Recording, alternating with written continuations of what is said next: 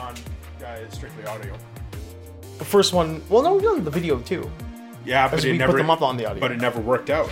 Yeah, that's always weird. Well, um, I think we're good. I think we're. Well, this is interesting because yeah, I don't have to have like a microphone in front of me now. And Nope, we Not- are. not specifically. We're just using this guy here, so it's pretty good, and that's us on the camera right there. all right. Big Mike.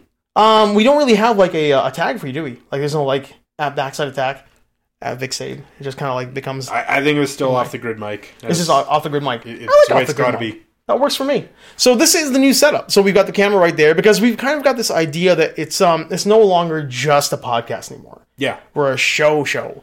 So we have the screen in the back. If you lean back, you can get, kind of see we have a, a guest uh, a guest R two D two there because he put together. Okay, so the reason that's on the screen, and you can kind of see like if you're in the frame, if you feel like popping in and out or doing whatever, just so you're comfortable. I want you to be comfy.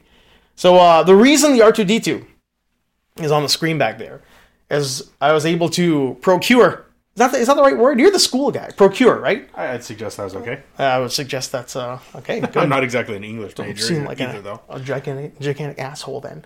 Um, so I've been obsessed with Star Wars. Not so much like A New Hope or like the trilogy, but Star Wars. And that's that to me is like the theatrical print.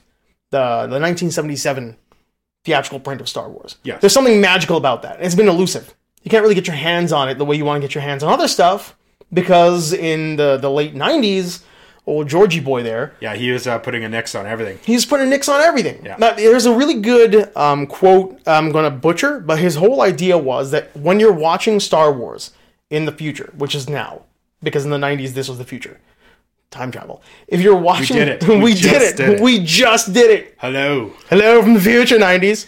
Well, the idea was that if you're watching Star Wars now, you're watching it the way George Lucas would have wanted you to watch it. That what you're watching in 1977 on the theater was going to be a relic of the past. It's going to be an art. I think he called it an artifact or a um, like a, a novelty is the way he kind of kind of phrased Now, it. is it truly the way he wanted us to see it, though? And the reason why I say that is because uh, the studio, you know, they they handcuffed him in so many ways early So on. many ways Um, during the ma- during the making of Star Wars, the first one, New Hope. yeah. yeah, which we'll, we'll refer to as a New Hope. And, and so they, they really did handcuff him kind of early on. Um, and so he he threw things together. He MacGyvered sure. the hell out of that. Um, It's an independent film. for sure. Yeah. And uh, so when he obviously went back to it in, what was it, then late 90s, 2000s? Uh, I think it was '96 when Yeah. he starts doing the the. That's right. we well we started hearing about it exactly. because 94 95 was the thx was this guy here was this bad boy Yeah. for anybody watching That's beautiful. it's the widescreen I'll, I'll, I'll tell you more about it we'll get, but you keep going Um, so I mean, really, when he did go back and he, uh, he kind of revisited a- adding all of his special effects, uh, in a lot of ways, it uh, he was his own worst enemy for some of that because Oh, yeah. you watch the original one, and I've got some of the the old uh, the older copies for sure that are bootlegged from original VHS, and damn if those are not spectacular. Uh, Mm-hmm. they're beautiful yeah, and you know the original vision w- on a budget was something but pure magic. oh for sure right like when you look back at the the jabba scene from the millennium falcon when han meets jabba and it's the old the, the actor It's the a fella. print It's, a, big fella. old fella. and it's it's amazing. Like if that was in the movie, if there was an actor walking around wearing all that stuff, talking to Han, like before he walks on the tail, that whole scene when he walks and stomps Yes, on him, Ah, And they cannot get him jittering over top of it. It's, it's so weird, right? weird, but at the time, okay, so I appreciated it. So when it came out, I appreciated it because, you know, for a while there, I mean, like growing up in the later 80s, early 90s, you know, you you're in some circles, you were almost made fun of for uh, enjoying Star Wars. Yeah. Oh, 100 percent. We were Star weirdos. Wars- We were weirdos. But when Lucas brought this back and he started injecting a lot of these things, then that includes the Jabba scene. It's like, ah, that's actually, that's actually kind of slick because it's old footage brought new again, and I appreciated it. You look at that now, and of course, I, I take a look and I say, it's it's it's kind of kind of garbage shit right there. Because, not age well. Well, Oh, the CGI, the Yeah. CGI at that point, uh, it did look good. It looked good at that time. Now it's not very acceptable.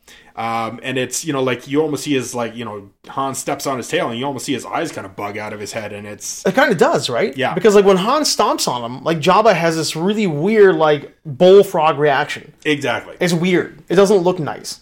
Like it, it looks like um slapsticky, rather than and this is Jabba the Hutt. Yes. Like gangster AF, right? Like Yeah, he we, is we went hardcore. Looney Tunes, you know, for, for something like that, they went Looney Tunes on Yeah. our ass, and you know, like y- uh, you just missed like a safe kind of dropping on top of his head or a piano or something. like that. It was- Absolutely. it, it, it became slapstick and comedy, and it's you know you don't need his eyes bugging out like that. You need No. to still fear Jabba and realize that this dude is going to hang your ass on the wall. You're right. In Carbonite, just a few years later, he's vicious. This is a guy who hired Boba Fett to track Han Solo across the galaxy, bring him back frozen on a block of carbonite so he could use him as a wall decoration. He was a cartel leader. Yes. And all of a sudden he's walking around by the Millennium Falcon and Han is treating him like, hey, listen, man, it's cool. Don't worry about it. I dump my cargo. We all dump our cargo. Chill, Jabba. Don't uh, step on your tail. It's fine. I'll walk all over this guy.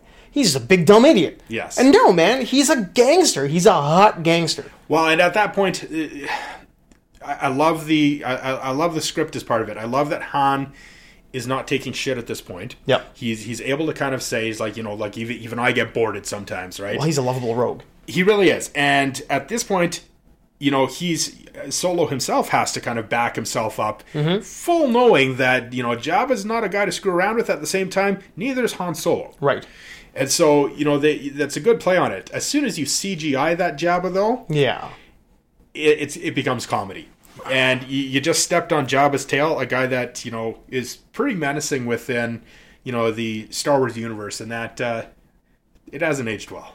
I, I gotta tell you, like, as a little kid, there were certain things that you remember when you're like, that guy's a bad man.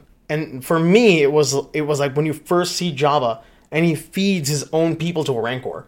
Like he drops his dancer into a pit to get eaten by a monster.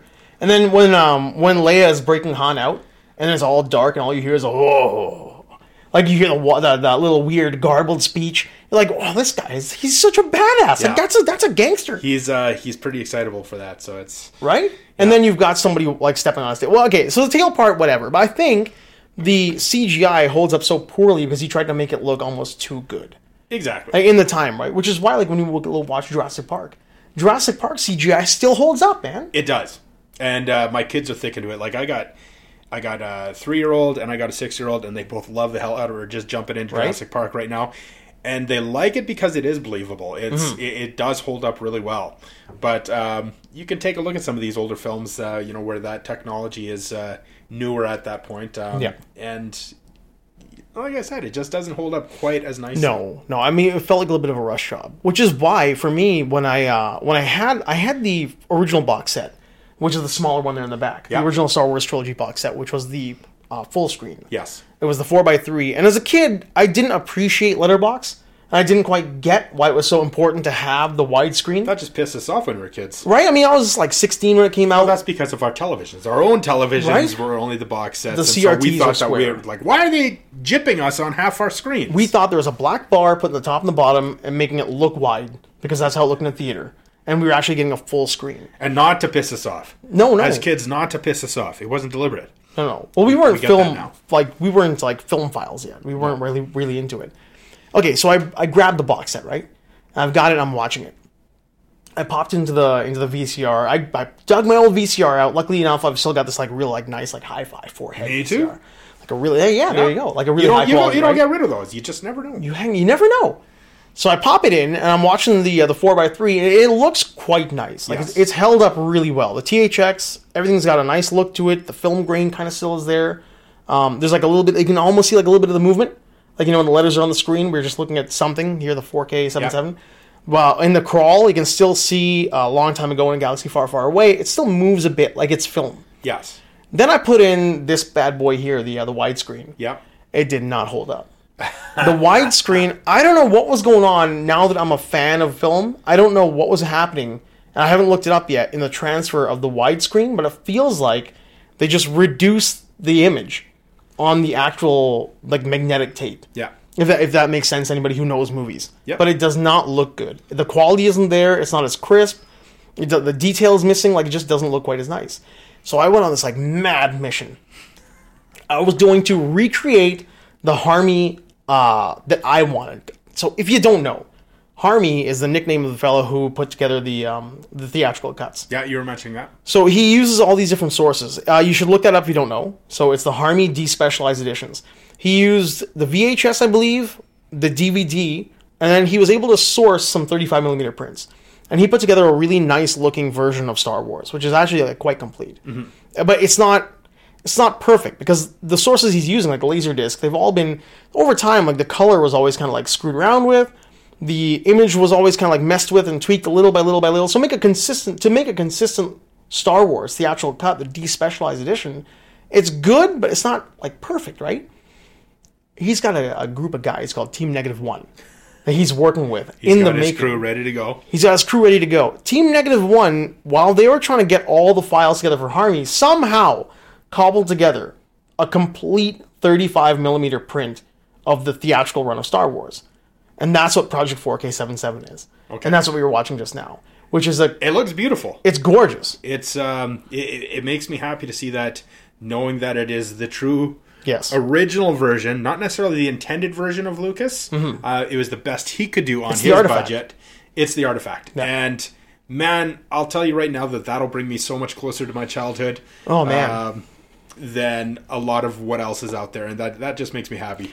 it's there's something about the fanfare. Yeah. Like when you hear the Fox fanfare, your mind kind of gets ready for that like trumpeting Star Wars to hit the screen, right? Yeah, that, That, and when that it calm, does, that really easy calm. It's like that full anticipation, Right. And it's like, is it gonna happen? Is it gonna come on? When is it? When is it? And, and then it pops. belts you, Oh, smack man. in the mouth. I'll tell you, there's something weird about not seeing A New Hope on it and knowing that this is how it was presented in theaters.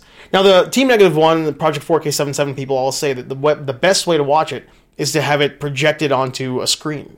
So you should watch it as it was intended. Yeah. On a screen with all, and this has got no noise reduction. You can see the film moving around. It's just, there's something so nerdly fun. Like it brings, like you said, it brings you back to your childhood. It makes you feel like a five-year-old watching Star Wars for the first time again. It puts you in the moment. Yeah. It's um, it's it's it's that full theater experience in your living room. It really is. To you know, That makes me excited. I make uh, this is a guy who sold TVs once, so that's how you. Well, That's how I, you I sell set them TV. up anyways, and you know, I, I maybe passed a few sales on to other Yeah, yeah, people that for uh, sure. I wasn't quite evil enough to be a true salesperson. No, but you really you sold it there. I, I really felt like I should buy a brand new TV just now. You should've. It's a full theater experience right in your living room. exactly. You big nerd. All right. Not you. I mean, like the person buying it, but you are also. I am also a Yeah, nerd, and I'm I'm also a big proud of. you- Nerd is cool. Nerd is a different one, you know, now than what it was Oh, for sure. growing up because, you know, someone's like, you know, today it's like you're a nerd. It's like damn straight side. Yeah, what's you're your right. what's your freaking point? And I'll smack you in the mouth if you got something negative to say about that. Back then, it's like you're a nerd. It's like ah shit. Yeah. Oh, if somebody called you a nerd back then, you felt bummed out. Yeah. You felt like you all. I mean, like, why am I? What, what's so bad about being a nerd? Nowadays- I like comic books and nowadays movies. I go like this. I'm like, yeah. What of it? That's right. Suck on that, son. We once went on a like 24 hour road trip, so this guy got a Superman tattoo from like one of the coolest guys ever. Cecil Porter. Cecil Porter, man, he's Instagram C- artwork of Cecil Porter. Yes. it's a solid follow on Instagram. It's a lot of fun He, too. uh, he is off the hook ridiculously good for his uh, portrait uh, tattoos. wicked talented. Yeah. yeah, some really Look good him up. Like you'll see him in every tattoo magazine, anyways. And, Oh, yeah. uh, you know he did what uh, ghost drawing for Marvel and uh, Oh, he's done a I bunch think of stuff. Mm-hmm. for DC, and he's working on his own graphic novel. Like he's he's a beyond a talent uh, that uh, you guys should be checking out for sure. Where- Cecil yeah. Porter, check Cecil him. Porter. Porter. So uh, spell it how it sounds: C E C I L P O R T E R.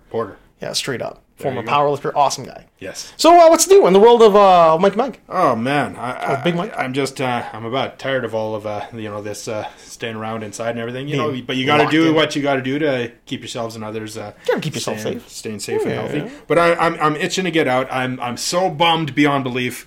Um, that I did not get to see the latest Spider-Man as of yet. Uh, I was hoping very much to see it in theaters. Did you did you see it? I did not see it. did I have not. it- We are a couple months out now.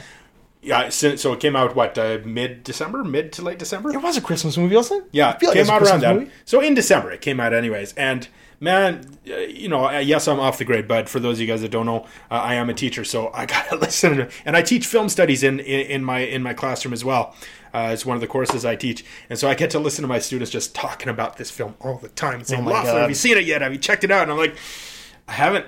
I haven't. Things have gotten bad in the world where you know, like if I get out there, I could get sick. My family could get sick, and so it's really bummed me out. Well, but- it's not. It's not just that. I mean, you are one of the people who I think of. Like, I don't want you over until COVID is gone, or at least Yeah. around- because you do have like health issues you got to worry You- about. I, I do. You're A kidney, a kidney transplant kidney transplant. survivor. survivor. Is it, do we use that term? I, I feel like I survived. Well, I feel um, you did. I, I never had Still any am? doubt. I never had any doubt he was going to survive. I Yeah. mean, but uh, I mean that's just it. I want Gotta you to play get it sick. safe. I don't go over to your house if I have a cold. Yeah, but things are going better now for sure, uh, Yeah. and so we're comfortable uh, to hang out. And which, Yeah, yeah. this is pretty cool. I'm I'm digging this quite a bit. Yeah, the new setup is pretty fun. I'm glad. You, I'm I, glad am you're enjoying impressed. this. Yeah. I'm enjoying this. it's not bad. Yeah, no, but lots of movies that are coming out either have been out or uh, you know it- or are out coming out. Um, I did manage before things got really bad again. So in December, uh, you know when things started getting silly again.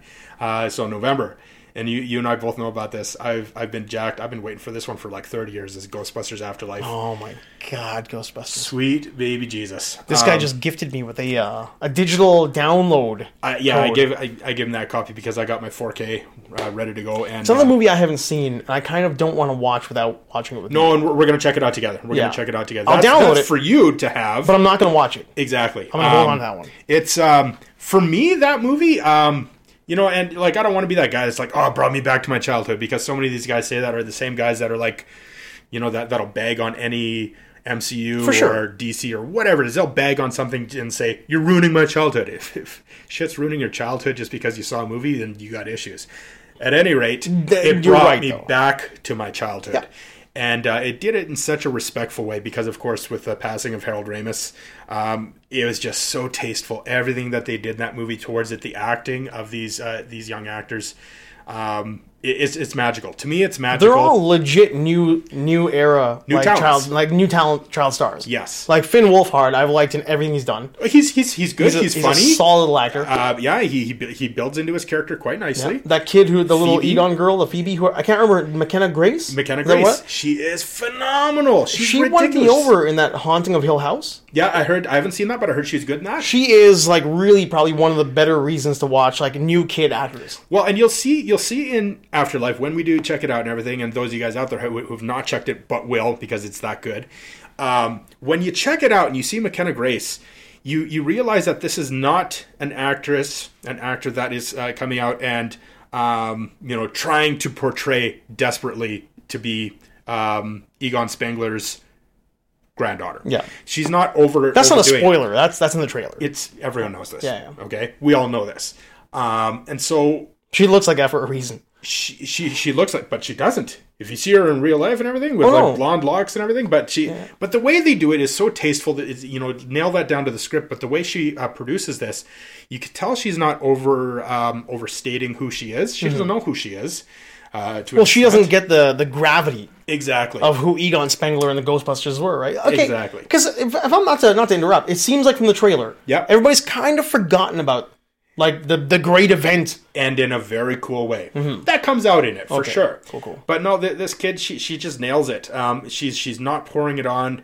She's not trying hard. She is being who she is based on the script, and she nails it. She is. You could tell that that is Egon's family. I'm happy this year. I'm, I'm It's really it's it's just so good. It's so fun, so playful. I've heard some people say, you know, the first half of the movie that's kind of boring. Uh, To me, it never was. To me, good. it's First a lot half of of Ghostbusters, nothing happens. well, and here's the thing: i- is that uh, the character development and the story development behind all of the the, the first 45 minutes or so, it's pivotal. You Hmm. don't want to rush it. You're building the franchise back up again, and they do it in such a tasteful way that by the time the big action all kind of starts flying, Mm-hmm. awesome. You got Paul Rudd in there; he's just hilarious. Um, that guy- the ageless wonder, and Paul Rudd. Now, for like fun fact, I don't think you know it, but like when we talk about Paul Rudd, we always say he's a smaller version of you. like everybody that we talk about, like I brought this up to everybody we know. is There's a certain kind of way. So I, when I show Paul Rudd, told me that he was gonna be in the movie, I'm like, oh, oh Mike's, Mikey's gonna know that. Like, I mean, we gotta tell him. Like, you know, we think of Paul Rudd as like a micro version of you as a human. Very similar take it. mannerisms, uh, same kind of like comedic kind of tone to him. pretty dry. So pretty, dry. at pretty times. dry at times.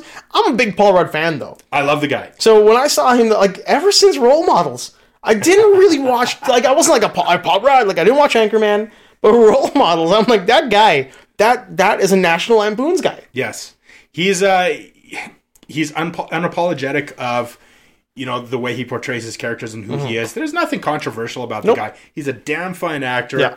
uh, excellent comedian, and uh, how can you not like the guy? I mean, No. it's it's um you know wh- wh- wh- whatever movies he's in.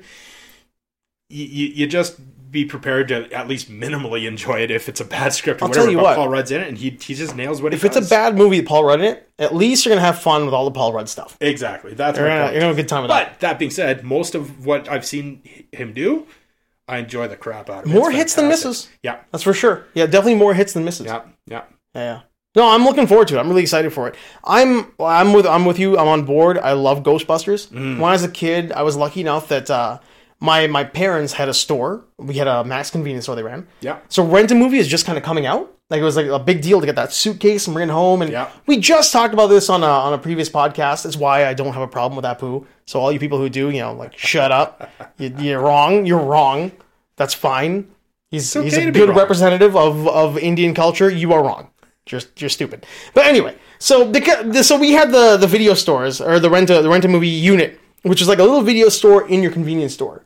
And there were a few tapes that I, I wore out. Literally, we got them. My dad was like, "He'll enjoy them. Bring them home." I kept them. They're gonna wear them out. Ghostbusters I wore out. Commando I wore out. Return of the Jedi I wore out. And uh, Weird Science I wore completely out. But those are the yeah. ones. And I, to me, it's Ghostbusters, Weird Science, Return of the Jedi, and Commando. Like I think of those as being the movies that like kind of define my tastes as a kid. Yeah, yeah. I mean, I was like seven watching Commando. I mean, I can nail some of the ones that I really enjoyed too. That were uh, Right? repeat, uh, repeat. Not not quite offenders because Mm-hmm. I enjoyed the heck out of them. But I mean, Superman one, Superman two, um, Ghostbusters. Yep. Uh, Wizard of Oz. How can you not love that? To me, that's an absolute classic. And we're talking like from the from 1939. That that's that's still holds up well today. And that's one I enjoyed as a kid. Yeah, Um, but oh geez, what else is there? Lady Hawk. Have you never seen Lady Hawk? Matthew Broderick. That's uh that's one of Rutger those Hauer. ones where I uh, I literally did not watch because I was not a Ferris Bueller fan. I mean, I Fair I enough. I hate Ferris Bueller. like I legitimately I can't like I wish I had a shirt that said "Kill Ferris." Like I hate Ferris Bueller so much. But it makes So- me laugh. It No, makes uh, me for laugh so sure, much. for sure. Like I have no, I have no hate towards people who like Ferris Bueller. But do you like Rutger Hauer? I'm a huge Blade Runner guy. There you go. Tears And in he's Rain. fantastic Tears in that Rain. movie. Mm. Not Tears in the Rain. Tears in Rain. Say it right, people. You're screwing that up for me. Well, that's like uh, you you corrected me years ago, and I know this for sure. Hmm. Uh, we were doing a podcast, and you're like, uh, I, I think I said Christopher Reeves, and you're like, oh, hold on, is it Christopher Reeves or Christopher Reeve? I'm sorry. like Christopher Reeves, and then I'm like, oh shit, and I know this dude, like I'm the Superman guy. Of course, it's Christopher Reeve. The- the George biggest- Reeves, George Reeves. That's what people and do. they're not though. related. Yeah, of course. Keanu Reeves, Yeah. George Reeves, but Christopher Reeve. Christopher Reeve. Christopher Reeve. Singular. There's only one Christopher Reeve. There's only one Superman. There's only one Superman. There's other ones that play it really well, and that new Lois and Clark Um, or uh, Superman. you told me to watch it. You told me to watch it. Oh, good. I didn't avoid it, but I didn't get on board when he told me to do it. It's fresh. It is the best version of Superman since Christopher Reeve. Yeah. I mean, I, I like Brandon Routh. Don't get me wrong. I really enjoyed his take. I thought the movie is horseshit, but I thought he did a really good job as Superman. Yep. I don't li- I don't like the Man of Steel movies, but I like Henry Cavill. I, like him. I think that they've he's got doing a some good to work job. With. Exactly. Right? They have somebody who who is a good Superman in a bunch of shitty movies. Yeah.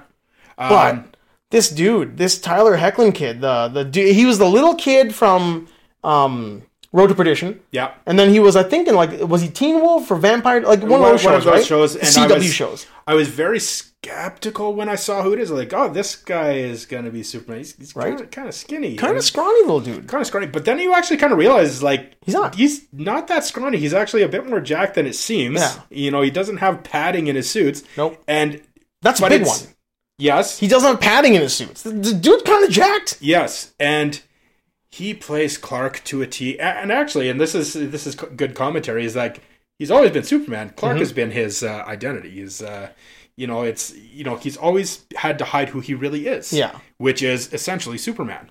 Well, that's that's the, the difference, right? Uh, yeah. It's like Clark is the guy. Yeah. He he is he's pretending to be Superman. Yeah, his But Clark parents is the taught guy. him. His Earth parents taught him how to be Yeah. Clark. Yeah. you know Clark's the name that he was given.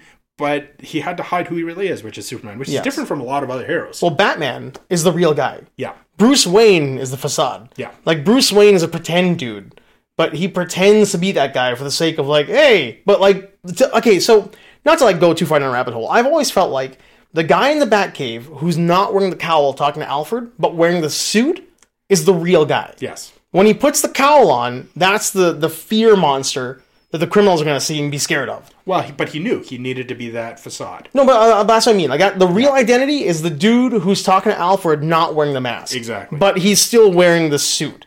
Whereas Clark, the guy who like a great moment in uh, in the Superman and Lois is when I can't remember what it is, but he's got like one crisis he's dealing with. The wife tells him something else, and now the kid's doing something else. And he has this moment where he's like, "What the f?" Like he just has this moment. Yes. I'm like that's that's the real guy, and he's playing it like that guy Yes. can also save people's lives in the It's um and, and if a you blue guys suit. if you guys haven't checked it out, like the special effects are now up to snuff on a television show where it's like you know, if they were put a touch more into this, this could easily be theatrical. Um the Mm-hmm. I think they are. storylines I think the effects are pretty pretty damn good in that show. they're pretty damn good, but I'm saying it's not far off from it being in a movie theater. Like you probably could put it in. It's handcuffed by budget. yes. It's a series instead of a movie, right? and what they do with their budget is magical. Mm-hmm. It's fantastic. It's so good, and it's fresh because it's got Lois and Clark's twin sons in it. oh my god, And I didn't see that coming. I didn't see that coming when they first kind of brought it out. I thought I was and, gonna hate him. and I did too, for sure. I did. I'm like, who are these little jerk offs? Look at these for losers. Sure. What the Like that's you know that's that's Superman right there, and Yep. you know like he's your daddy, and it's like oh, What did a I get couple it? of losers. At first, I really thought, like, there's a jock and there's a broken down little kid who's going to be crying all the time. And, like, episode one won me over. Yes. Right? I'm like, oh, they act like they're actually brothers. Yeah. The kid who's a jock is, like, the most caring kid in the family.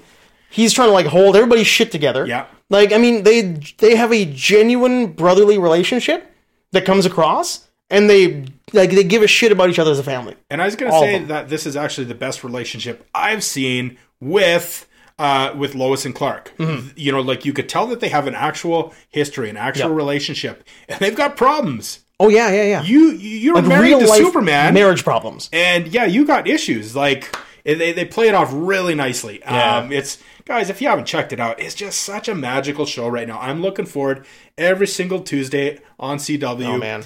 Um, my only complaint, my only complaint about the show, Yep. is I wish that we got more of the first suit, the one that his mom makes for him. Yeah. You see in the first episode, and he tells the kids like, "My mom made it for me." They're like, "Oh my god, this guy number one, As what a he holds up likable the dude." classic green car. It's puts it it's down. Action Comics number one. Yeah, and it looks fantastic. And who's What an to say that they amazing won't suit. go back? Because they've already uh, in, in season one, they already had. Um, I think it was the episode where Lois finds out that um, Clark is Superman. Well, the flashback. the flashback, and they go into that one a little bit more in depth, and I think that they've got a little bit more of that suit in that one, but not as much. It is. and and but, man, who's to I say like they it. don't revisit that again, right? It is the Fleischer like Action Comics number Yes. one.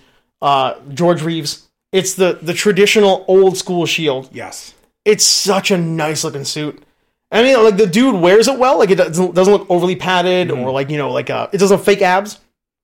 I freaking hate those like square abs they put and all that shit. yeah, Like it looks like it is a little bit puffier, but at the same time, it's a very well made. Like whoever made that suit, it's a well engineered costume. yes. Like a design team was just like knocked it out of the park with that one. Yeah.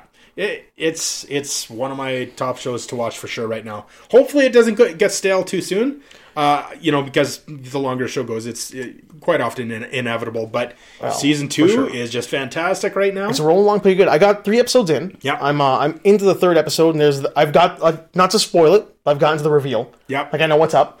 and I didn't see that coming either. I didn't see that coming at all. we thought it was going one way for Oh, sure. my God. And I was excited for that one way, and then I saw it went the other way, and I'm like, this this is pretty cool too. because the way they were going Yes. was comic accurate. yeah, It, it, it was arguably the most comic accurate direction I've seen in a DC property to of what date, we thought was coming. of what we thought was coming. And then they're like, nope, Nope, other way. we just smacked you in the teeth. And then when you see the other guy, you're like, oh man, I like him. like, I like, I'm okay with this too. Yeah. I'm okay with everything you're doing. It's but such it was a well one produced show. mind fuck. They're trying to was. mess with us pretty good, and I'm down with that because at least they know that the fans were expecting it to go a certain way, Mm-hmm. and then for for a lot of us that are watching, a lot of us are like, "This is pretty cool," and then you'll get some of those other jerks out there for sure that are like, "So predictable."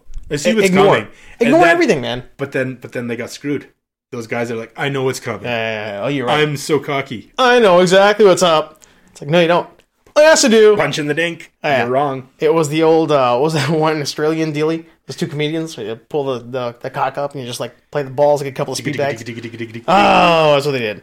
that was I'm I'm very happy with the way it's going. I really like it. Yeah. I like the show. I like the casting. Um, Betsy Telek is really good as Lois, which is always I think the hardest way to go. I kind of feel like um, what's her name there, uh, the the Man of Steel one. She's also a victim of a really bad. I don't want to say bad writing because some of it's actually pretty good, some of it's really bad. But it's like all the pacing and and everything about those Man of Steel movies is so Yeah. like it's just too I've much, got- man. And we've discussed this before too, and I've got such mixed feelings about Man of Steel. Is that um, y- you know he he actually does so Cavill does actually a really damn good Wait, job. I wait, wait, think. wait. Whoa, whoa, whoa, whoa, whoa. What? Cavill? Are we are we calling him Cavill now? Sure, why not? Cavill? Sure. Fine. Oh, So it's not Lois and Superman. All right. Cavill. Look at this guy. Teachers. Cavill. He's okay, anyways. He's He's okay. pretty good. He's okay. Um, I, I, geez, look at Some you. ball busting going on. A little I'm, bit. I'm tender now. Thank you. yeah, yeah. Um, I think that he he, he does a pretty good. decent job overall. Um, but it's like you state, uh, you know, kind of a victim at times of. Um, A crappy franchise. that's what it boils down. Warner Brothers. I- I'm not sure you guys know exactly what you guys are doing. No, Um, Affleck is a really good Batman I enjoy them. in a terrible franchise. Yes. That being said, as well too, is that um, the Snyder Cut of Justice League is miles better. Yeah, I, I hear it's from every. Like, I don't get. I don't agree with everything Ben Shapiro says by any means, but his breakdown of the Snyder Cut is what I saw. Yeah. And, like, I'm, I'm like, God, he knows what he's talking about. Like, it made me excited to watch the Snyder Cut. It, it, and it is good. It's I, I'll say for sure it's not perfect because Mm-hmm. we've still got some of those other issues from previous um movies that are somewhat uh, of a hindrance. Mm-hmm. But at the same time, the Snyder Cut, uh, his vision was so much better than what we got. Yeah. and um, you know that's the failure of Joss Whedon coming in. And um, you know I used to be a huge fan of Joss Whedon. Then you hear all these just terrible things about Joss. Man, And uh, I'm sorry, but that's a bummer. he shit the bed in so many ways. I mean, you come out for years and years where uh, you know I remember watching one of the awards shows where he's you know he's they're they're asking him you know like how do you write female characters so well? Of course, he did Buffy for so many years and. If you, if you guys are fans of Buffy and uh, Buffy the Vampire Slayer and um, of Angel and those kinds of um, TV shows, they're very well written Mm-hmm. character wise story wise very well written a lot of fun and he was asked at one of these award shows how do you and why do you write women so well and you know he, he his response was just you know like why wouldn't i it's um you know how can you not you know it's and and he really backed it up Mm-hmm. Like, it's a I'm real service to, to the gender. yeah and then you hear all these other stories that seem to really be backed up by what a dick he was to a lot not, of his Yeah, he's not coming across as like a real saint behind the scenes now. dude's not going to work anymore No, it's over. he's uh, he's done and but but good you know like fantastic and i'm not going to say okay ban buffy and ban a lot of these other things like first avengers movie second avengers movie i'm not going to say ban those ones and no Mm-hmm. for sure, give it right? the bill Well, you crosby can't. treatment because there's so many other great people that are part of that Yeah. and you got to be proud of the performances and the things that these other people did in those ones for sure um To be um, 100% completely honest, yeah never liked Buffy. I Yep. don't. I only watched we, a couple and we've episodes. talked about that yeah Talk about- I thought that uh, the Hush episode is a phenomenal piece of filmmaking. yes Like for TV, it's one of the best pieces of TV Emmy that you're gonna watch. award winning Yeah, no, it's it's incredible. It's really good. Um, I'm a huge Firefly fan. fan. yes I love Firefly. Yeah. Now I don't know how much of that is just like straight up like Joss Whedon push hard and made it happen. I don't know who was the, the his driving baby. force. That's his That's baby. probably his baby. I, I enjoyed the movie. I really liked the uh, the series quite a bit. It's one of my favorite They're- series of all they, time. have got it apparently coming back. Uh, they haven't said for sure if it's going to be a, uh, a reboot or if they're going to try for a continuation. Mm-hmm. Obviously, that'd be tough getting uh, Nathan Fillion. You know, he's doing other work and uh, a couple of the other key actors. But I, I'm, from what I heard, I'm pretty sure that they're looking at uh, a reboot. Mm-hmm. Uh, but I think it's going to to Disney, from what I heard. I would be I'd be okay with that. Yeah. I don't mind that. I, I'm a big fan of that that show. I really I really enjoyed it. I thought it was going in a great direction, and that's kind of what I'm getting from the Mandalorian now. yes, Like I'm getting that same kind of Western sci-fi feel. Yeah. So I'm I'm fine with that. I'll take that. Whatever happens, happens. Uh, but the first Avengers movie, I, I I don't think how could you not like it. The problem is once you start hearing. Not I, I don't not not about all the shit that he did. The shit that he did, fine. He's a piece of garbage, and we all know that. He's a he's a huge scumbag yes, he's he's off the picture, never worked again, whatever. But when you start hearing the criticisms of when things become too Whedon-y, Like the writing of that show is very Whedon-y. You're like, oh, he definitely did have like a weird way of writing. Yes. Like there was like a way. A great example is that whole sequence between um, when Nick Fury comes in the room when all the Avengers are all around Loki's staff. Yeah. To put on the suit. Like he does overdo a lot of dialogue. A lot, a lot of the banal banter, the back yeah, and forth. it's, it's a little much. So I do get why people don't like it. Yeah. And I hear that was a lot of Buffy. Yes. Like that. I remember one for me, part I of Buffy. did like that though. Yeah, uh, that's Some great, people right? do, right? Yeah. But I, I think it's one of those things. Probably, and this is probably what you're getting at is that for some people it's going to piss you right off, and other people, you, you just That's might their appreciate bag, it. man. That's their jam, right? Yeah. Um, but yeah, I mean, like I, I just, I think whatever you get from those shows, you kind of have to enjoy them for they are. And if the person behind the scenes turns out to be a piece of shit, I think you've got to let that go. I think you can, you can, you can disassociate the show from the creator for a lot of this stuff. for sure. You can do that. J.K. I think Rowling, You're Harry allowed, Potter. yeah, for sure, right? You're allowed to enjoy that yeah. you're allowed to enjoy the the uh, the product and also have an opinion on whether or not the person who created the product is garbage or not. Exactly. Yeah, That, that's fine. You can enjoy both things. Yeah, you can't you can't defend Bill Cosby because he's the most prolific rapist. all them pudding pops. all them pudding pops and the things and the Bibbidi badoo, bobbidi. No, and bibbidi bobbidi the, is going to be a little bit different. That's more on the Italian the round. Spanish fly. I don't know if you remember when we were because we're about the same age. We're both like born in the '70s, raised in the '80s, appreciate the '90s. Yes. I think is a, as a is a good way to put it. When you were younger, in say like late elementary, early junior high, when you first start getting kind of getting into like comedy albums and stuff, Yep.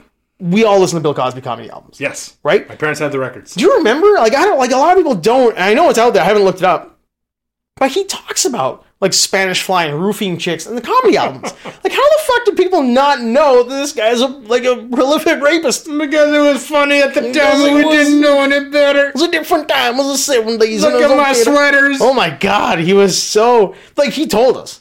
Like you see it. Again, I saw an interview with Joss Whedon when he was doing Buffy or something, and he reminded me of a guy who I knew when I was working in bars. That I didn't like. I didn't like. There's this one guy who's like a manager or a bartender or something, but he was like in and out of one of the places I used to kind of like uh, pick up shifts at. I didn't like that guy. And when I heard Joss Whedon talking in the interview, and he had the, the lispy kind of look at me and so smart, Yes. and so intelligent, So whimsical and whimsical. Uh, well, The way he was talking, I didn't like him because he reminded me of that dude. I was like, you know what? F that guy too. But I did like Firefly, so I can't say I was 100% anti Whedon. Yeah, it was a little, a Toy Story. little Whedon. First couple, uh, uh, first Toy Story for sure. He's one of the writers. Did you know that? Uh, the first Toy Story I knew, I feel like I feel like the second one. the I I don't know about could the be second wrong. one, but am I rem- am I remembering wrong that he was a script doctor on things like Alien Three, Yeah, I believe I heard right? that too. Yeah, Like I think me and Backside Attack, the old uh, old Roger talked about that, where it was Fincher and him. Like he kind of doctored the script on Alien Three a little bit, but they thumbs downed him. he was probably he was probably early on in his career when he wasn't such a big shot, and he probably maybe was a bit more honest back then. And then he got a Could big be. head, Could be. and then That but, was I just- mean he might have been a dick the whole time, and it was just you waiting never for his know, right? Opportunity to be even more of a dick. No, but he wasn't. Um, I mean, he was just really bad behind the scenes, right? Like he wasn't like Louis C.K. Where he's like, hey, "Do me a favor, sit over there while I jerk off." No, No, no, no. Okay, no. fine. From, from, fr- a lot of it is just, uh, oh, you you want to do that on on my set, do you? Yeah, Okay, I'm gonna fucking rate you out next episode. How about you like that? yeah, he was that. Like he used his power to like make or break a career. Well, yeah, and he, I mean, he said uh, just some of the things that he, I heard he was saying to Gal Gadot um, for Wonder Woman, and um, you know, some of the interesting stuff for that is where he's like, "Oh no, she, uh, she's, she's." You know, English is not her natural language, and she misheard me. And then, you know, she like a day later, she's like, "No, I, I understood understood exactly what it was you asshole. were trying to say. You're full dick, like you like you could be truck dick, that kind of a dick. Like you're a full dick." Your truck nut stick. Exactly. You're So the kind of guy who has truck nuts. yes, exactly. And now you need to get the speed bag to the nuts too because you're that Nah. much of a dick, right? Can't remember what that comedy team was. They were funny. I like it. That's good. Yeah. Yeah, it's um. I think that's like a real. Well, hopefully that that's one of those really like uh, prolific enough stories. Because my my biggest problem is and very similar, like say like COVID or any kind of real like movement. Eventually, the noise dies down and shit just goes back to the status quo. Yeah. You know, twenty years from now, I'll be like, yeah, I remember twenty years ago, Joss Whedon did this. Yeah. It's like 20 years ago, Bill Cosby raped a bunch of people too. It's like, did we learn anything? Like, it just seems like every time a major event happens, we learn nothing. I feel like I feel like and and hopefully this is true though, like with a lot of the things that have been going on now with you know like Harvey Weinstein and uh, um, you know just a bunch of these other prolific uh, directors, producers, actors, and how they've really mistreated people along the way. It's really starting to come into light. Uh, Kevin Spacey, Oh my god. um, but the, Hollywood seems to be really kind of pushing back against this, and I, I kind of feel like now it's like a lot of these uh, directors and producers kind of like ah shit. Better you- scrub you- my my you- Twitter history. Exactly. Either it's going to come out or I really got to smarten up. And you know that a lot of these guys are kind of like that. And if that's the case, good. Uh, there's no room for that. Like you're at the end of the day, you're still just a person. I don't give a shit how much money you got. Absolutely. Um, you know, you you've got a talent. Great, use that talent. You got some uh, bills behind it where you can actually uh, throw your clout. Great, do it, but do it in a good, honest way. Don't be a piece of shit in this world. There's there's enough of that already. We don't need that going on with uh, you know a lot of what's going on in Hollywood for sure. So hopefully they're kind of uh, picking up and learning their lessons from this. Uh, and much to the point where we're going to get a lot of these hon- honest things um, that are taking shape. Um, like I'm hearing, I've heard some pretty crazy things about Brian Singer too, and I was a pretty big fan of Brian Singer. and Oh, Brian now I'm Singer's a like, big old scumbag. uh, i- and that's exactly it. So it's like it's really starting to come out now, and you see some of these yeah. movies where just even like Bohemian Rhapsody, damn, was that a good movie? That's not Brian Singer. Yes, it was. Was it Brian Singer? Directed. Really? Okay, I didn't know so Uh, that. Brian, 15 is old enough for me, Singer? or twelve, Ow! But Opt I'm- people? man, he's uh, He's a big old scumbag. he is, and that that really pisses me off. That uh, you know, kind of like what I was getting at is that you've got just an incredible talent because really he's a pretty darn good director, um, a- and yet you could be such a piece of shit in real life and or in front of people. There's no room for that. Get Well, out, move that's over, so like- someone else can jump in and be a good director and an honest one. I think, I mean, not not I think, but that seems to be kind of like one of those things too, right? When these people are like nobodies or not good directors, or they make a series of shit movies that are complete garbage. Like we're not well, like D level garbage, straight to video. Netflix doesn't want them. If they turn out to be like a scumbag, you never hear about it. Like it, you- it doesn't matter if They like were you know, never good enough to begin with. right? Like what do they call those guys? The uh, the Smithies. If like some random Alan Smithy makes a, if somebody doesn't know, like Alan Smithy is like a like a nom uh, pen name. What do they call him? A nom de plum. like yeah, yeah, yeah, right? yeah. It's like if you make a crappy movie, and you don't want your name on it. You basically say like directed by Alan Smithy, Mm-hmm. and it could be anybody, and you'll you'll never know. It's just a name they throw on the screen. But if those guys like do all this Hollywood like you know fuckery, nobody hears about it.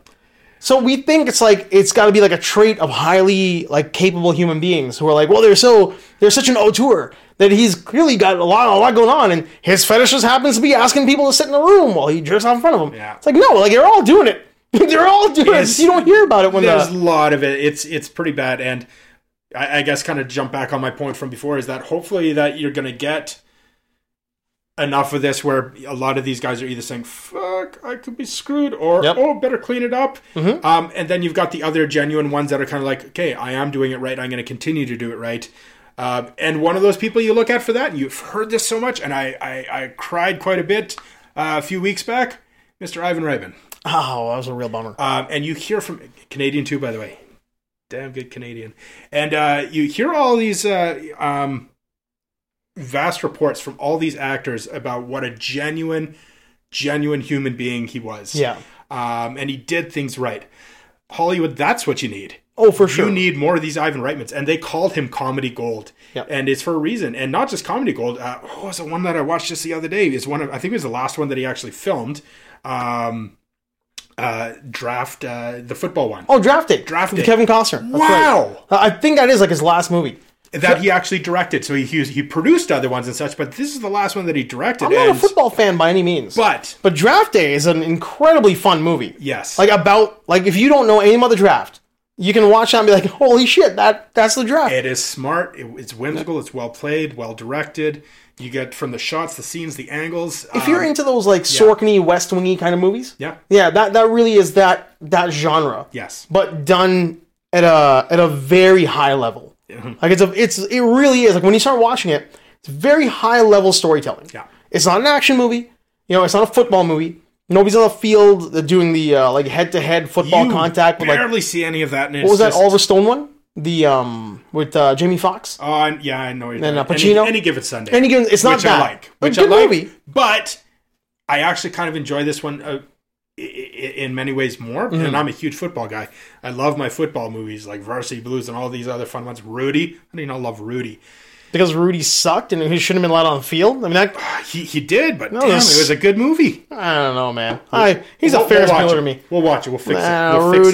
Rudy, you punk Such a ass. good movie. Crybaby gets himself, he winds himself onto a football field. Agree to disagree. Anyways, Actually, I like Rudy quite a bit. I was just kind of, I was just being an asshole.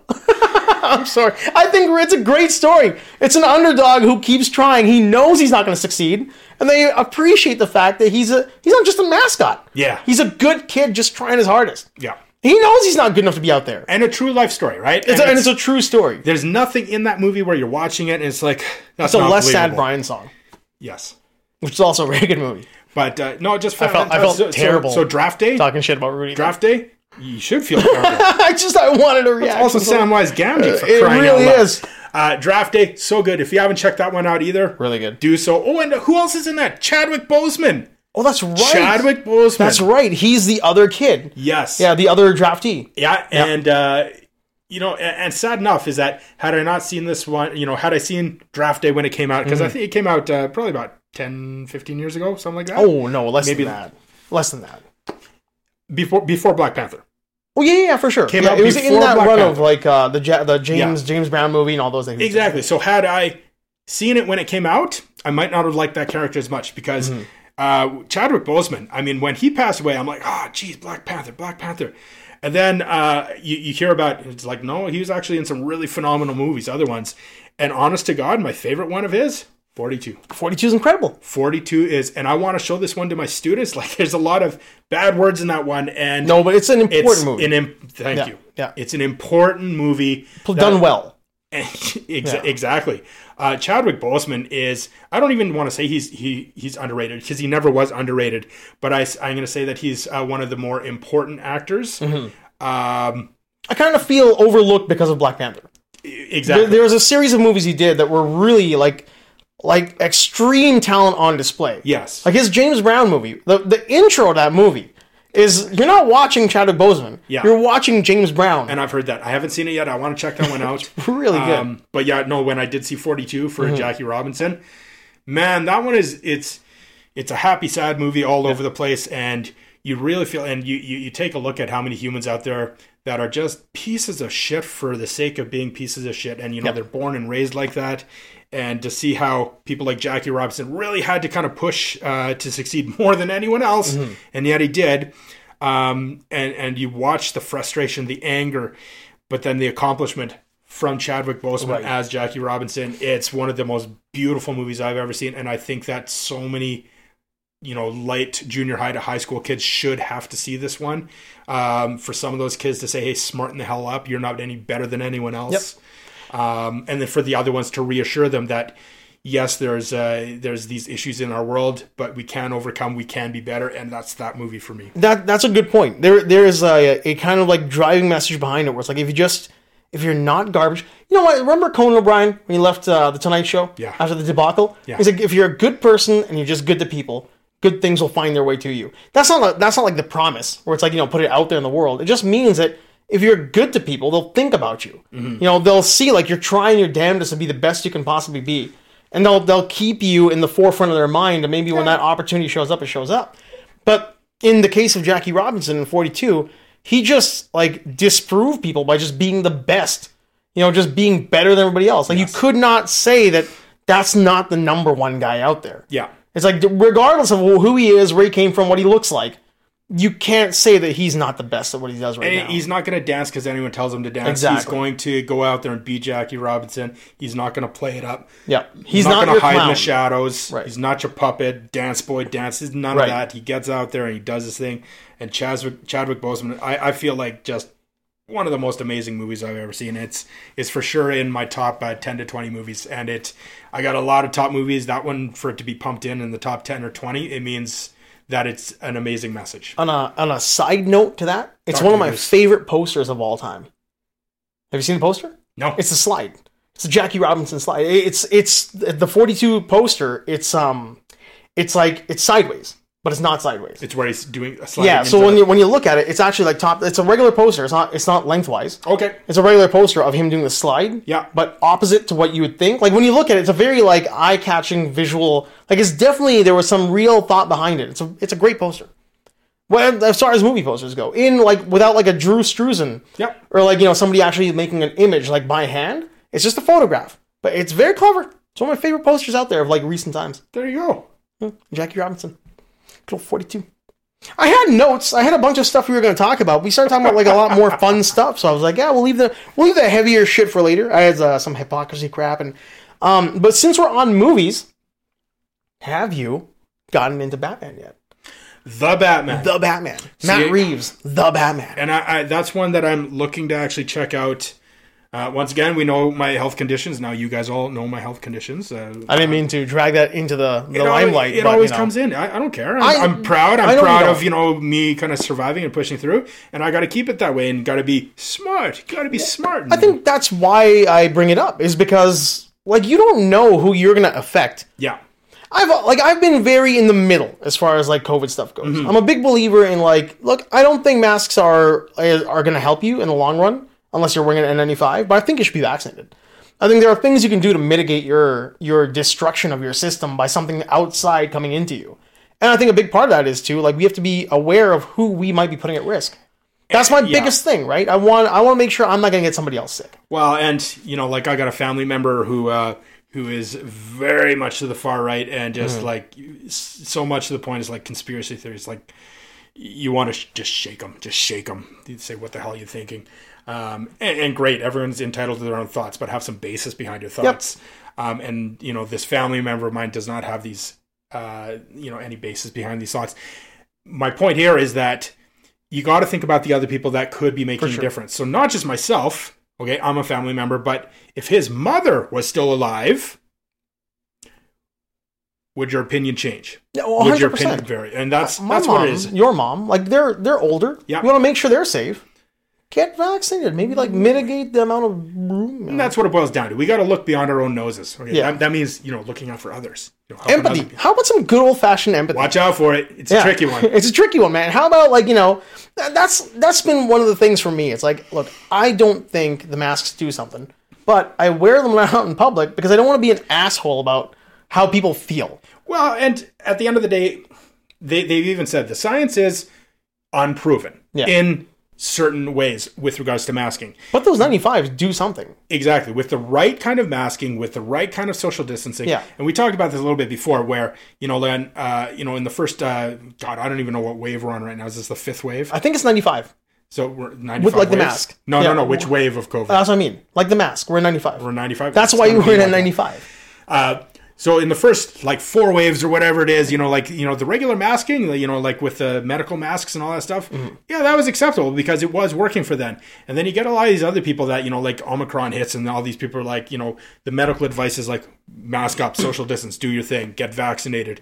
And you get all these people go, yeah, it's so funny, you guys, sarcastic laugh yeah, bullshit. sarcastic. It's like, come on, really? And their idea is like, yeah, because the masking was working so well before. Well, of course it was working well before. So was the social distancing. Okay, but like, okay, my thing is forget all that. Forget all that. What about the good old fashioned empathy behind it? Like Yes. those guys are just being assholes. Like, I, and that's my biggest that's my biggest pet peeve about all of what's been going on with COVID. Oh my god, just straight up, huh? I had an itch. Oh, you gotta you gotta got you an gotta itch. scratch your itchies. I got used to that. I don't want to get germs on my nose. But like, just just the idea that you can't for a half a second have a little bit of empathy for how somebody else feels yes. and save your opinions for Facebook, man, where all other sandwich board kooks are. Go out there and type your stuff, do whatever. But how about maybe we just try not to be a-holes because we all have to kind of like walk through the planet together. that might be something to look at. Maybe, maybe, I don't know, maybe. May- I-, I can do it. I've openly just said that yes, vaccines work, cloth masks don't. I wear one because I'm not a piece of garbage. And I try to think like, you know, I don't want to make up people, I don't want to make people uncomfortable. You know, maybe, maybe that's a thing. Maybe I feel like when there's a little kid walking by and he looks up and sees my Magnum PI, my Magnum PI floral print mask, maybe he thinks that like I'm not a big scary piece of shit. Maybe we try doing that for a change. Well, and well, and at the end of the day, too, you get a lot of these people that it's my rights, it's my rights. at the end of the day, it's a freaking mask. Like, like seriously, it's a mask. It's that is not the toughest thing you could possibly have to do to Mm. No. put a mask on your face. It, it for, ain't tough. for like 30 minutes at a time sometimes It, it's not tough. while you get your groceries. what was it? They, okay, the women's hockey team in the Oh, yeah. Olympics. Yeah. What was that picture of them wearing their masks the whole time while playing some pretty high end hockey? Yeah. It's not a big deal. It's wear a mask. But the thing too is like there's a lot of these people. I mean, and not to go too far down the rabbit hole, all that that stuff as well, right? Like the masks are gonna cut down the amount of oxygen and make you uh, like make you what's it called? Uh, go lightheaded and crazy and suck in all the shit that you're breathing. Look, man, let me tell you something. If you can breathe wearing a mask, you can breathe and you're getting oxygen. CPR works for a reason. It's because we're not using all that. o- Like when you breathe air in, it's like 15% of that comes back out as something gross, and the rest is why CPR works. yes. Like that's why that works. Well, and and really, I mean, the, the the idea as well behind these masks is, you know, like when people are coughing Mm. and sneezing and those little droplets, it does catch a lot of those droplets. I mean, like, that's kind Okay. of how it works. I'll tell you what. Let's say for a second that all those droplets, because there's somebody out there right now listening to this going like, oh, let me tell you why droplets are stupid. Okay, let me tell you something. Let's just, let's just say all those droplets, they they like you know saving them from the COVID, whatever, right? Did you get the flu this year? Dude, how many people got the flu this year? It's not going around. It's not like it's it's not it's gone, man. The flu is like fucking gone. Well, and here's the thing. Clearly, those things did something. and, and where, where do we see this as transmissible in many instances in the schools Yeah. i'm a teacher Yeah. i know how many are in our district we get the memos all the time about you know like you know all these cases that are going on in these different schools and what they're for Mm-hmm. and we see that they are confirmed cases if you're sp- you know and you know as mandated before it was uh, you know if you have these symptom- symptoms stay home okay well n- beforehand when the testing was going on it's like no these are confirmed that's all the kids that were away you didn't see kids going away because of the flu Yeah. because of you know like yes a few of the colds are going to get through but man it works Look, man, I've got kids around me all the time. I've got we got a family of like a lot of little kids, and I'm the fun jungle gym uncle. Like they're on, like they're coughing in my mouth all the time. Like little kids are in my face nonstop. I didn't get the flu or a cold or anything. Like I mean, I'm a I should be a carrier. I should be a carrier of like cooties. I didn't get the cooties this year. I, I look. Speaking of masks, Batman. Go, go forget it. Back to let's the go back Batman. to something fun, man. Let's go back to something Okay. fun like Batman.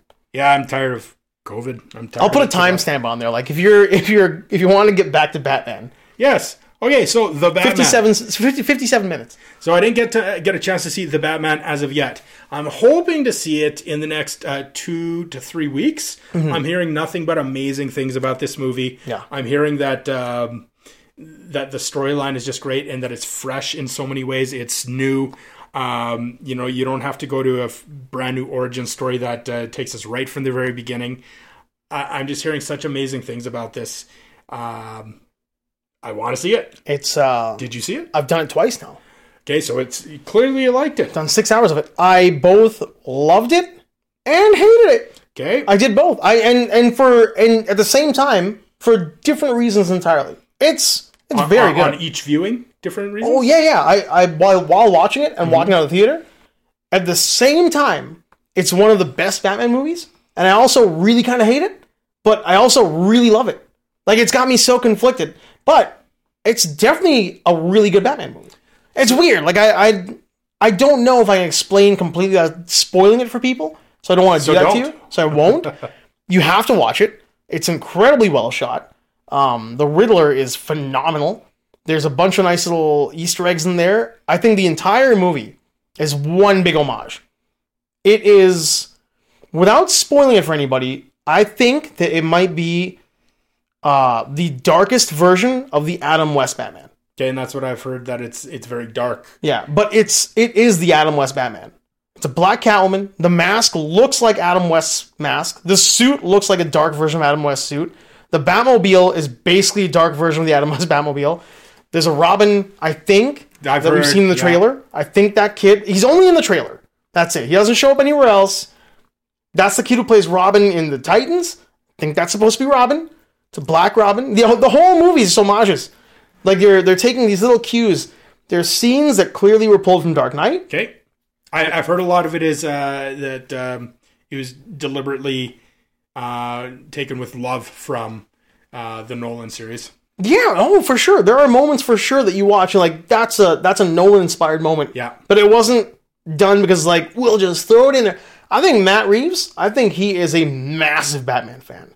And if he's not, he's got me fooled. He Well, went he went deep cut into the catalog. And he was he was saying even when he was because he, he did Logan right. Yeah. Okay, so even when he No, was no, doing- he- that wasn't Logan. That was um uh the 310 to Yuma, Mangold, James Mangold. did that. oh that's right that's right. So did Planet of Mangold's the got Apes. another one coming up here. Yeah. Okay, so which one did Matt Reeves do? He's a Planet of the Apes guy. Okay, yes. Uh, at any point, okay, maybe it was Mangold that actually said he wanted to do a Batman movie I think he'd do a good Batman movie.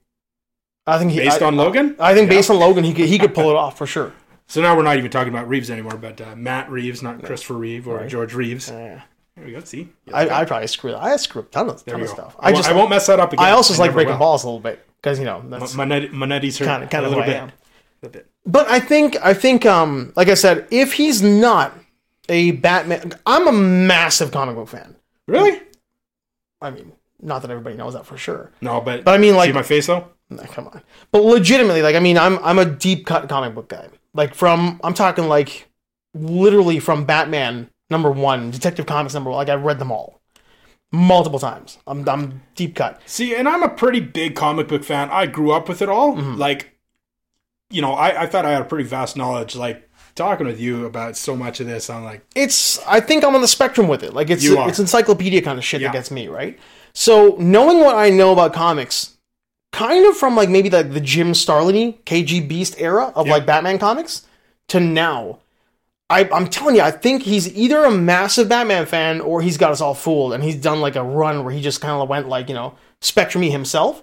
But he pulls from different storylines. He pulls from different eras.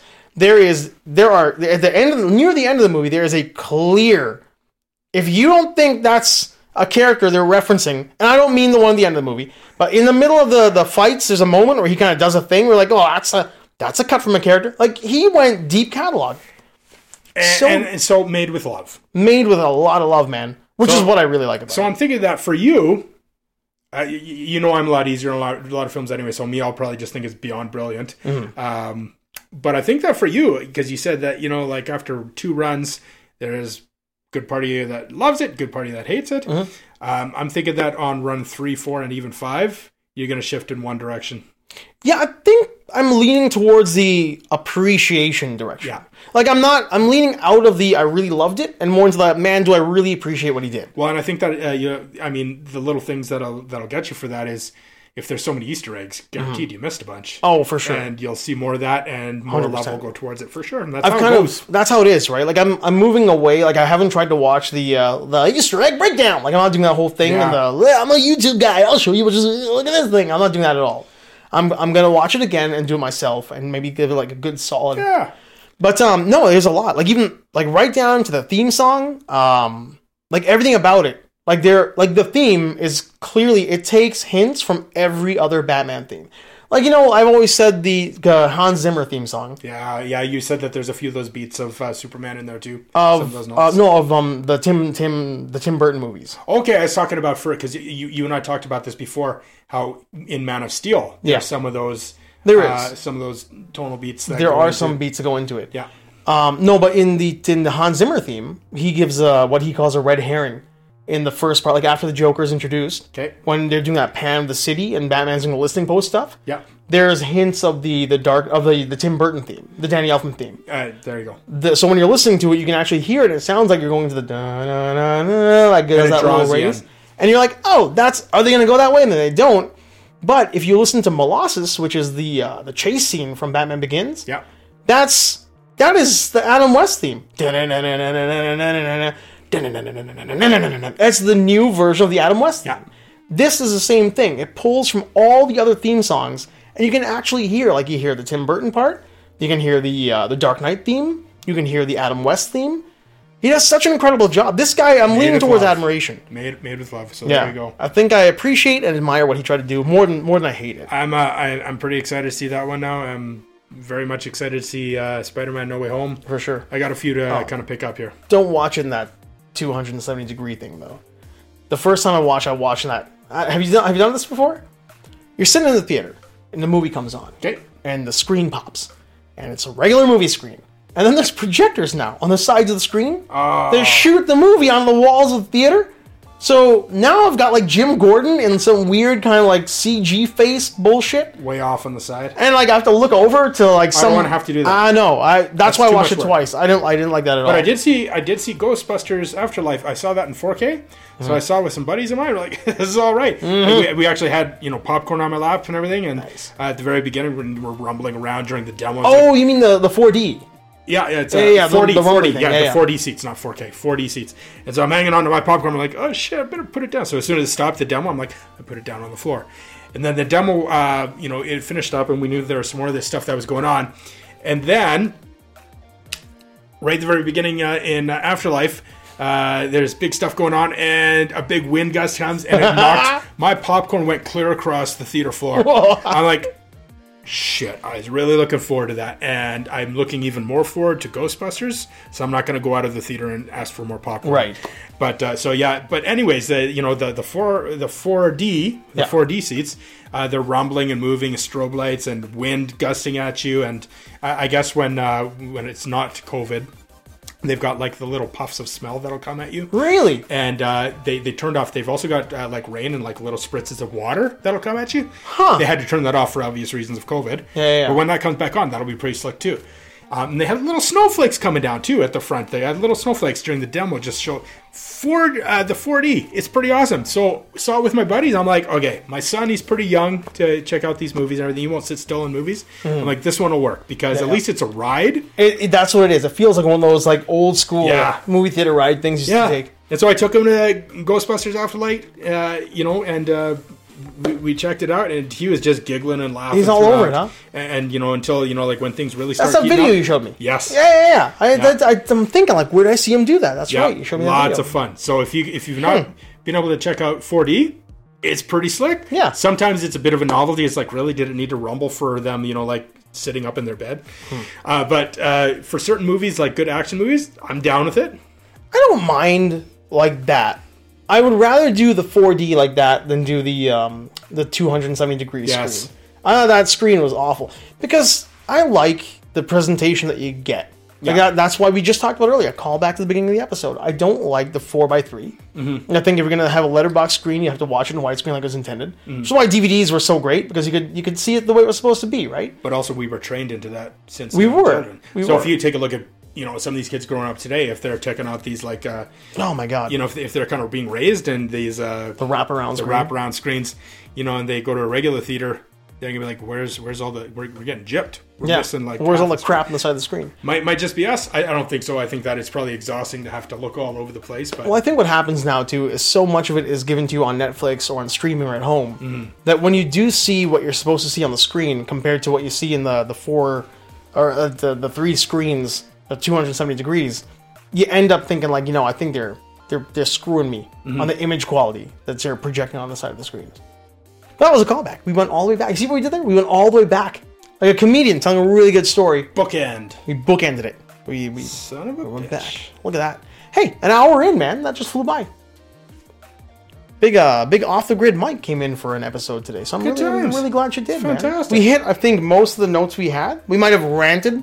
I didn't know little about any bit. of the notes. To be fair, we just Um, talked. We have no, fun. I had deeper stuff here that I was gonna really like go off on because there's there's some stuff that's going on right now in the world that is affecting my friends that I'm making I would they're, get angry. They're being kind of like hypocritical about, like you know, like you know, like slavery exists, Hypocrisy- right? Hypocrisy pisses me off, and you know if, if I haven't done an episode for quite some time and I come back and I just start unleashing, Yeah. you, you guys are watching me like, who is this crazy a hole that needs to be Who- clearly locked up? Is this Unabomber I'm not a Logan- Unabomber. Well, no, the hoodie and the beard. I meant like you know, came in. I haven't seen you in a beard in a while. You came in all hoodied up and bearded out, and I was like, I don't know what's going on with old OTG Mike, but you know, is he gonna is he gonna start like spouting No, i- manifestos? this is my uh, Did he bring a notebook? i- i- it's my round three of the COVID beard. Before Christmas, uh, it was down to here. Like Get I out was, of I town. was- you know, like you get the little lights in the hair and everything, and it's like going all Santa Claus and everything. Really? it's all right. That's uh, I, I'm was sure fun. that- that's good. I don't grow beards. In fact, I shave my eyebrows. I trim everything really low.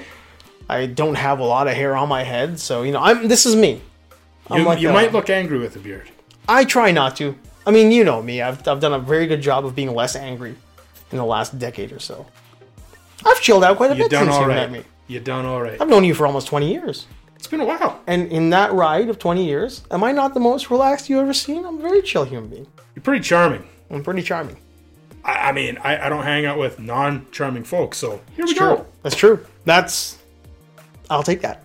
I will take that. Uh, hey, Mikey, thanks for coming out. Thanks for having. I usually at the end of the episodes, I say something silly like the music's been going on for quite a while now, and at Backside Attack, he'll be like, "Peace out." So is there like a thing like at the end? If I say something like, "Hey, the music's been going on for quite a while now," do you have a tag that you want to throw in there at the end to be like, like a like a Straight karate up punch? tag, straight up tag, uh, something that's just gonna knock you upside the mouth and make you feel good. Uh, so I'll say, "Yeah, Mike. So the music's been going on for quite a while now." Let it ride, let it roll.